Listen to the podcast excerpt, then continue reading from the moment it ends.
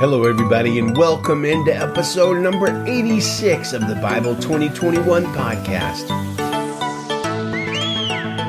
We are reading Galatians 5 today, and our focus is on the fruit of the Spirit how to walk in the Spirit and how to recognize maturity in others. So thanks for joining us today on the Bible 2021 podcast, where we dig into the Word of God one chapter at a time. Five days a week, we're in the New Testament. Two days a week, we're in the Old Testament. Welcome aboard to new listeners in Yorkshire, UK, Bangladesh, Assam, India, and Baltimore, Maryland. Thank you all for listening and joining with us. It would be awesome if you would think about sharing the show on social media and with your friends via conversation, email, text, whatever. Invite them to join us as we daily read through God's Word and discuss it. How do you know if someone is a mature and godly Christian leader that is worth your time and attention? It, in an age that we're living in where we can listen to the best teaching and teachers in the world via podcasts and YouTube and other digital kind of means, it's kind of a good question to ask. Over the years, working at various Christian conferences and such, I've been able to see some eh, moderately famous Christians up close. Now, don't get me wrong. I'm not name dropping. I don't count anybody famous among my real friends, but I have seen several Christian leaders backstage, so to speak Many, if not most of them, have seemed to show great evidence of genuine godliness and maturity. Others, however, might appear to be amazing on stage and might seem to be supremely gifted, but maybe behind the scenes their lives showed evidence of trouble. Perhaps you can think of a few, or many, high profile Christian leaders and Christian politicians and Christian athletes over the years who have had well publicized scandals. How can we know who is a real godly Christian or leader worth listening to? Is it through their speaking ability or spiritual gifts or the size of their church or what have you? I don't think any of those are reliable indicators of somebody's level of godliness. Rather, as Jesus tells us, we will know ourselves and other Christians not by our gifts or their gifts or the number of followers on social media, the size of their church, the price of their shoes, but by their fruit. Jesus says in Matthew 7 15 through 20, Beware false prophets who come to you in sheep's clothing, but inwardly are ravenous wolves. You will recognize them by their fruits.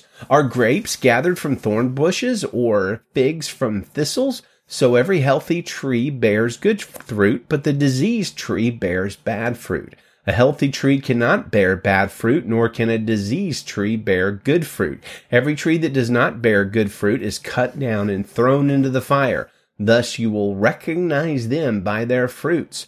Well, let's read our passage today in Galatians where Paul is going to teach us about the works of the flesh or the human nature and the works of the Holy Spirit in us.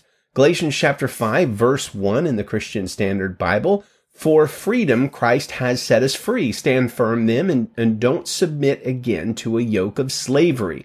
Take note. I, Paul, am telling you that if you get yourselves circumcised, Christ will not benefit you at all. Again, I testify to every man who gets himself circumcised that he is obligated to do the entire law. You who are trying to be justified by the law are alienated from Christ. You have fallen from grace, for we eagerly await through the Spirit by faith the hope of righteousness. For in Christ Jesus, neither circumcision nor uncircumcision accomplishes anything. What matters is faith working through love. You are running well. Who prevented you from being persuaded regarding the truth? This persuasion does not come from the one who calls you. A little leaven leavens the whole batch of dough. I myself am persuaded in the Lord you will not accept any other view, but whoever it is that is confusing you will pay the penalty. Now, brothers and sisters, if I still preach circumcision, why am I still persecuted? In that case, the offense of the cross has been abolished. I wish those who are disturbing you might also let themselves be mutilated. For you are called to be free, brothers and sisters. Only don't use this freedom as an opportunity for the flesh, but serve one another through love. For the whole law is fulfilled in one statement, love your neighbor as yourself. But if you bite and devour one another, watch out, or you will be consumed by one another. I say then, walk by the Spirit, and you will certainly not carry out the desire of the flesh. For the flesh desires what is against the Spirit, and the Spirit desires what is against the flesh. These are opposed to each other, so that you don't do what you want. But if you are led by the Spirit, you are not under the law.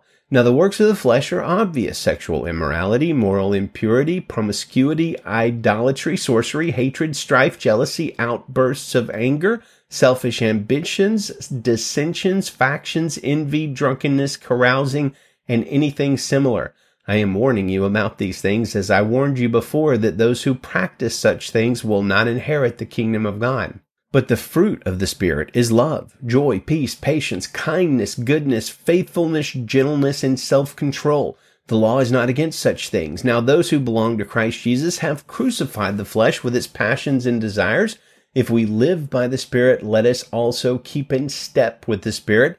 Let us not become conceited, provoking one another, envying one another. So, how can you and I walk in the fruit of the Spirit and not manifest or live out the works of the flesh in our life. How can we do that? Well, I like how Pastor David Platt from Virginia answers this question.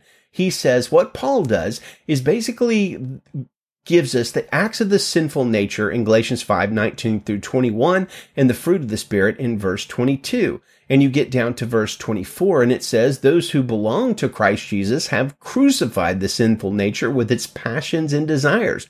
Since we live by the Spirit, let's keep in step with the Spirit. This is good news. Paul is talking to the church in Galatia and he's saying, You've been given the Spirit inside of you, and yet so many of you are still living like you are in bondage to the sinful nature. And he says you've been delivered from that. You don't live according to the sinful nature anymore. You live in step with the Spirit. Now the Spirit is in you.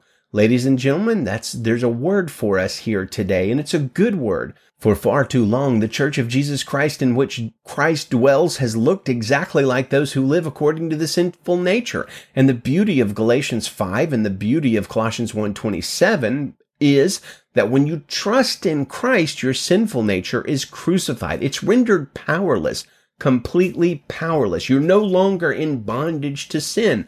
Not one of you listening who has trusted Christ is any longer in bondage to sin. You know why? Because Christ is not in bondage to sin and Christ is in you. Therefore, you don't have to live as a slave to sin anymore because Jesus has conquered it and you don't have to defeat it because he has already defeated it for you. The Christian life is not about us going out and trying to fight the, the sin, sins and temptations we struggle with, Christ has already taken care of that. It is living in the life that Christ has already paid the price to give us.